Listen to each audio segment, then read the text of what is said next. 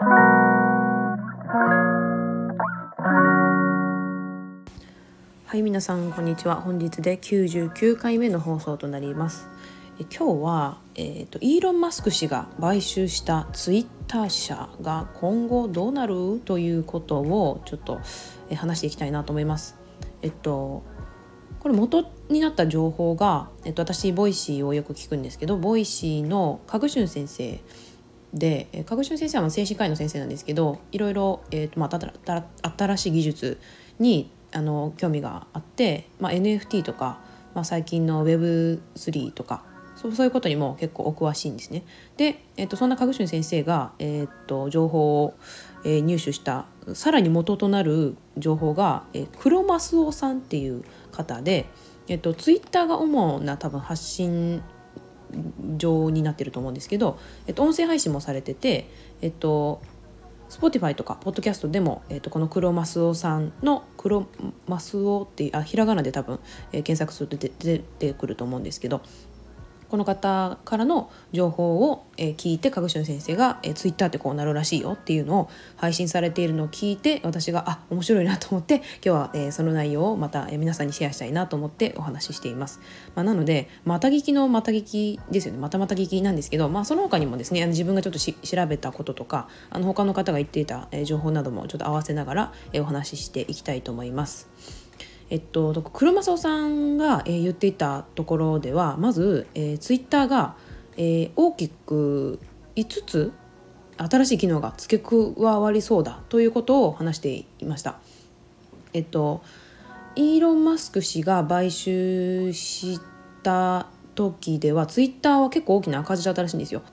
でもともとは7500人ぐらいの従業員がいたところを、えー、大幅なレイオフ解雇首ですね首にしてえっと半分以下くらいまで従業員が減ったみたいです半分なんか最初はあのいきなりそんなに人数を減らすつもりではなかったみたいなんですけどなんかある半分ぐらい解雇したところであの他の人たちも俺たちもやっていけねえぜみたいな感じであのバーッとやめてしまって最終的に、えー、っと2700人まで減ってしまったそうです。まあ、とにかく大幅な人員削減をしてで、えっとまあ、さらに大改革を今進めようとしているみたいなんですね。で私最初これなんかそんなに従業員減らしてえツイッターって成り立つのって思ってたんですけどなんかねあの意外と大丈夫そうっていうかあの普通に日本の,、まあ一、あの私そんなにツイッター使ってないんですけど普通のユーザーから見てみると別にあの問題なくツイッターが動いてるように見えるのであの今までのその従業員って、まあ、何だったのかなくらいあのそれでもツイッターって動くんだなみたいな風に今思ってます。でえっと、なイーロン・マスク氏ってなんか自分でプログラミングとかもできるぐらいなんか内容が分かる人みたいででだからなんかあの分か分かるんでしょうね、うん、なんかこれ必要あるとかないとかやっぱもうトップの人が分かっちゃったら首切ってもなんか自分でなんとかできちゃうのかなっていう感じしますよねイーロン・マスク氏ならなんかできそうかなって思うんですけどえっとまあちょっとまあ、まあ、ライフスターっていうのもまあ大きな改革ポイントだったんですけど、まあ、これから付け足していこうと思っているポイントっていうのをちょっとこれから5つお話ししていきたいと思います。えっと、まず、えっと、長編動画を、えー、可能にしていこうというふうに考えてるみたいですね。えっと、今まで、えっとまあ、ツイッター、まあ、基本的に言葉、まあ、ちょっと動画も流れたりとかしましたけど言葉が中心で、まあ、140文字の、えー、ツイートつぶやきっていうのがメインだったと思うんですけどこれからは、まあ、ちょっと長めの、えー、動画っていうのを入れていくのではないかという予想でした。えっと、過去にもツイッターにはバインっていうあのそういう機能があったらしいです。6秒ぐらいで、えっと、動画を撮って、えー、っとシェアすることができる機能があったみたいなんですけどまあ、それを廃止されてしまって、えっとまあ、イーロン・マスク氏が、えっと、買収した後にツイあのアンケートを取ったみたいなんですねツイッターでこのバイン機能は復活させた方がいいですかっていうふうに、えー、ユーザーさんに聞いたところ結構あの過半数が、えー、過半数というか多くの方がイエスということのの回答が得られたみたいでこの機能、まあ、これに似たような機能が復活するんじゃないかっていうふうに言われてるみたいです。まああの今で言えばね YouTube とか TikTok が結構もう動画の、まあ、アプリっていうかプラットフォームって言えば、まあ、一番有名なところだと思うんですけど、まあ、ここをもう杭にかかるんではないかという予測がされています。はい、で2つ目の機能がえっと、ダイレクトメッセージを暗号化することによって、まあ、今自分たちがメインで使っているような LINE とか WhatsApp っていうああいうなんかチャットアプリの代わりになるような、まあ、そういう機能がついてくるんじゃないかということでした。で、えっと、チャットだけじゃなくても通話も可能になるということで、えっとまあ、そこまでできるんだったらねもう本当 LINE とか WhatsApp とかもいらなくなりますよね。うん、っていうぐらい、まあ、いろんな機能がつきそうだと、まあ、通話と、えー、チャットができるようになりそうだと、まあ、今でもチャットっていうかあのダイレクトメッセージできますけどあの、まあ、LINE みたいな感じではないですよね。だからもうちょっと手軽になるのかなっていう感じはします。はい、で3つ目。3つ目が、えー、長文を、えー、ツイートする、まあ、長文ツイートってちょっとおかしいですね。長文を、えー、流すことができるようになるっていう予測があるみたいですね。予測っていうかあのマスク氏としてはそうしたいっていうのがあるみたいです。今はまあツイートなんでつぶやきなんで140文字っていうあの文字制限があるんですけど、えっと、ここからちょっと長文もっと長い文章を流せるようにしていこうということらしいです。でなんでまあその長文を加えていこうかっていうふうになったかというとあの今でもですね今現在でもそのツイート140文字だけだとなかなかこのえー、フォロワー増えないみたいで、まあ、ちゃんとした有料なコンテンツを、まあ、ツイッターの中で作っていこうと思ったら140文字のあのマックスぐらいのその文章のものを何個も何個もこうやって開けていってまあ長文を何て言うんですかねそのツイツイートで作り上げるっていう風にしないとなかなかこのあの有料なコンテンツっていうのができないみたいでツイッターの中でもそのいいフォロワーが獲得できないと、まあ、安定したフォロワーが獲得できないということであの今まではその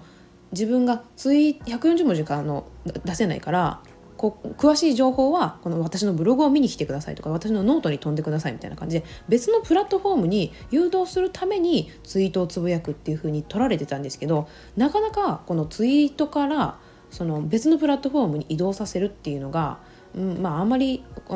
使ってる側からしてもあのあんまり人が流れてくれないしツイッター側からしてもそれ人が流れてしまうっていうのはあまり喜ばしくないということで、まあ、なるべくそのツイッター内にとどまってほしいんですよね。ツイッターとしてはプラットフォーム側としてはとどまってほしいということでまあその今までノートとか別のプラットフォームに誘導してたようなところをツイッター内で完結できるように長文をできるようにしようと。いうところも、えー、次の目的、え目標としてあるみたいです。で、えー、4つ目4つ目が決済機能を、えー、導入しようということで、まあ、今特にあの暗号資産暗号通貨が、えー、っと結構まあメジャーになってきたとか、まあ、メジャーというほどではまだないかもしれないですけど使う人がユーザーがちょっと増えてきて、えっとまあ、こういう SNS、えー、Facebook とか Instagram とかでもあの結構 NFT をプロフィール画像にする人とかも増えてきましたよね。やっぱ NFT って言ったら暗号通貨やっぱりあの必須になってきますので、まあ、そういった暗号通貨も、えー、使えるように導入しながら、えー、ツイッターの中で決済ができるように、まあ、商品を例えば購入したりとかネットショップみたいにこの自分の、えー、ツイッターのプロフィールに入ってるそのショップみたいなのがもしかしてできるかもしれないですよね。でそこの商品をもうツイッター内で、え、課金できちゃう、え、購入できちゃうみたいな風に決済機能を、え、追加していこうというふうに思ってるみたいです。はい、で、えー、5つ目ですね5つ目が、えー、これ結構大きいんですけど課金課金を、えー、していくツイッターの、まあ、今でも課金機能あると思うんですけど一部の人だけが課金して、まあ、その人がすごく特殊な、えー、サービスが使えるというよりは、えー、結構何て言うんですかねこの課金機能をえー、課金をしないと今まで言ったようなこの4つの機能が使えないっていうくらい結構多くの人に課金してもらうべく、えー、広く課金を狙ったような、えー、形になるんじゃないかということでした。今現在は、えっと、この課金がアメリカだと8ドルぐらいだそうですね8ドルかそこらくらいに、ね、値上がりしていてでその課金をしている人は、えー、ツイッターブルーって呼ばれるような青のチェックマークが自分のプロフィールのところにつくみたいです。で、えっと、個人では青のチェックで企業はゴールド別の色でゴールドのチェックマークがついて政府機関とか、まあ、そういった、えーまあこうえー、公の機関というところからのプロフィール、えーと、情報はグレーのマークがつくという感じでそうやって色分けしてまあ一目見て、えっとまあ、どういう情報源なのかどういう属性の人だが発信している情報なのかっていうのが分かるようにしていこうとしているみたいです。これいいですよね。うんうん、本当今でも、まあ、日本ではあんまりなんか政治家の人があの積極的にツイッターやってるっていう感じあんまりしないですけど河野大臣ぐらいですよね河野大臣のツイツイート私もフォローしてるんですけど河野大臣めちゃくちゃ面白いですよね。まああのまあ、でもね日本ではそんなにやってる人いないと思うんですけど、まあ、アメリカでは結構ね有名になりましたけどあの前、えー、大統領のドナルド・トランプ氏もツイッターすごくヘビーユーズしていてあの結構選挙にも大きく影響が出るぐらいあのいろんな情報発信をされていました。で、まあ、そういう感じであの、まあ、いろんな人がね情報発信をツイッターの中でしてくれるようにという配慮もあるのかなと思うんですけど、まあ、そういう感じで色分けしてえー、情報の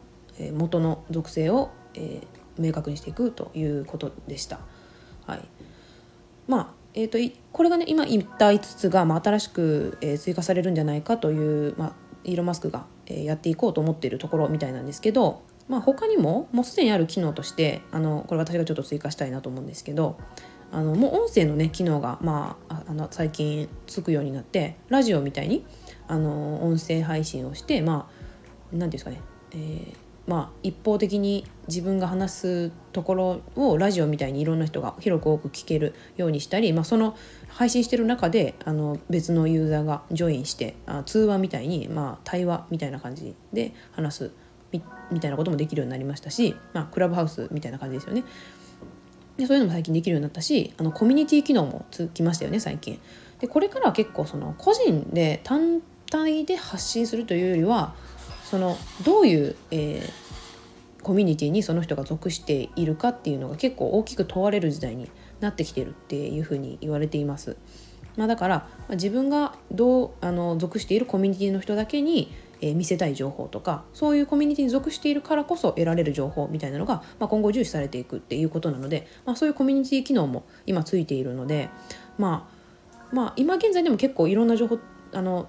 情報発信ができるツールになってるなとは思いますけど本当に今ツイッターあののイーロン・マスク氏が言うにはエブリシングアップな、えー、アプリにしたいと。ツイッターをそうしたいというふうにおっしゃってるみたいなんですね。まあ、エブリシングアップっていうのは全てあのできるアプリっていうふうにしたいみたいでまあオールインワンな SNS プラットフォームを目指してるんだということが分かりました。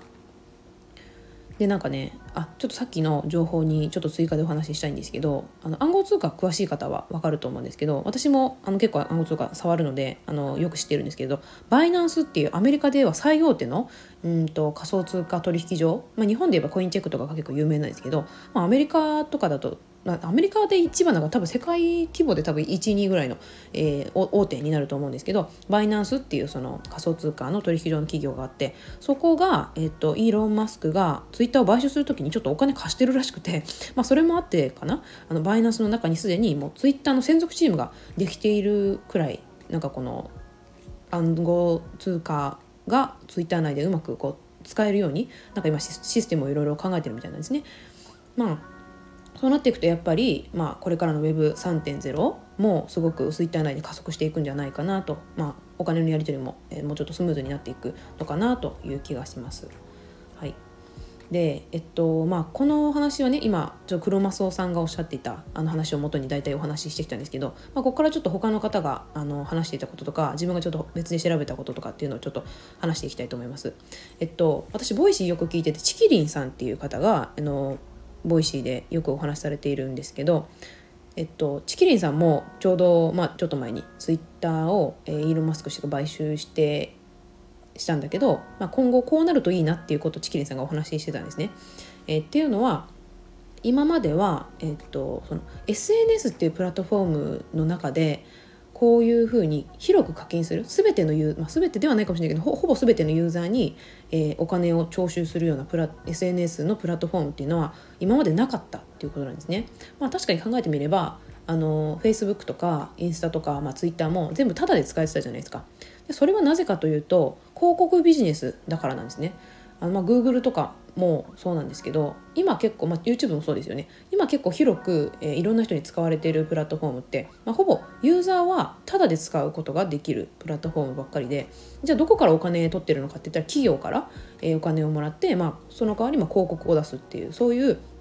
広告ビジネスに基づいたプラットフォームばっかりだったんだけど、まあ、そうすると、うんまあ、ちょっと YouTube 最近見てて私も思うんですけどなんかちょっと悪悪徳とまではいかないんですけどなんか見たくもないような広告いっぱい見せられるっていうか結構そういうのありますよね。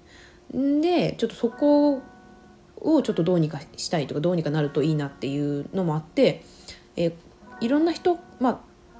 あ、から使う側からあのお金を、まあ、少しずつ取って、まあ、例えばまあ、今でねすでにこうあの課金している人は8ドルぐらいの課金をサービスツイッターの中でも使ってるみたいなんですけど、まあ、そんな感じでツイッターを見たいのであれば、まあ、毎月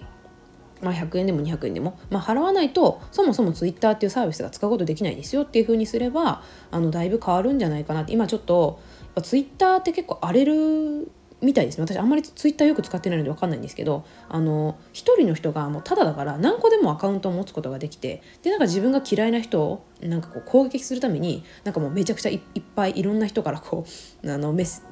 メッセージを送っているかのように見せかけてこう攻撃するみたいなことが結構あるらしくてツイッターって結構治安が悪いみたいなんですよね。でももしそういう広くユーザーから課金するっていうことができるようになればそのツイッター内の治安もすごく良くなるので使いやすくなるしもっとなんか有益な情報が、まあ、出しやすくなるんじゃないかっていうようなことをおっしゃってました。でこれ私もすごくなるほどだなって思ったんですけどまあでも、まあ、自分があのニュースとか見てて思うのがあのなんかイーロン・マスク氏が買収してすぐにあのアメリカのドナルド・トランプさんのあのアカウントが凍結解除されましたよね。なんかあれ見ててもすごく思ったんですけどなんか一個人がなんかあんなに大きななんか影響力のあるプラットフォームを支配できる状況ってすごく怖いなと思って。でだってねイーロン・マスク氏がこの人 OK って言って OK だしこの人ダメって言ったらダメってなその国国とか世界の世論を動かしかねないじゃないですか。一人だけのその影響力でなんかそのプラットフォームをコントロールできるってすごいなんかパワフルだなって思ってなんか怖いなって思ってるんですよね。でまあ、いろんな日本の中でもあのせあの専門家の方が言ってるのちょっと聞いたんですけどやっぱりあの法規制は必要なんじゃないかなと、まあ、これだけ大きな影響力を持ってる、うんまあ、プラットフォームがあの今まではあの公益性を持っていてほしい。あのそういうのはあるよねっていうなんかお互いのただの信頼に基づいてあの使われていたものがこうたった一人の、まあ、独裁者というかそういう買収した人の、えー、力によってどのいいかようにもなるので、まあ、せめて国内だけでもあのちょっと公益性を持ってくれるような、まあ、ちょっとそういった法規制というかちょっとそういうあのガードが必要なんじゃないかっていうふうに、えー、専門家の方のお話を聞きました。うん、私もそう思います。うん、魔法規制とまで言わなくてもちょっとやっぱりパワフルすぎてなんか怖いなってまあ自分もねこういう機能がついていったらすごく是非あのやってみたいなって思うしあのうまく取り入れたらなんか自分自身の、まあ、いいこう発信ツールになりそうだなって思うんですけどやっぱその一方であまりにこの パワフルすぎるなってイーロン・マスク氏が、えー、持ってるただの私的な会社になったわけじゃないですか。今株式会社でもないのかな？あ株式会社上場してない普通のパーソナルな、えー、カンパニーになってるっていうことなので、うん。まあ、うまく使っていきたいなとは思いつつちょっとなんか警戒心はありますね。はい、っていう感じでした。はい、皆さんは今後どうやってツイッターを使っていきますか？まあね、なんか無縁ではいられないという感じがするのであのぜひ皆さんもいろいろ情報を、取ってなんか使っていただきたいなと思います。はい、それでは今日はこの辺で終わりたいと思います。ではまた。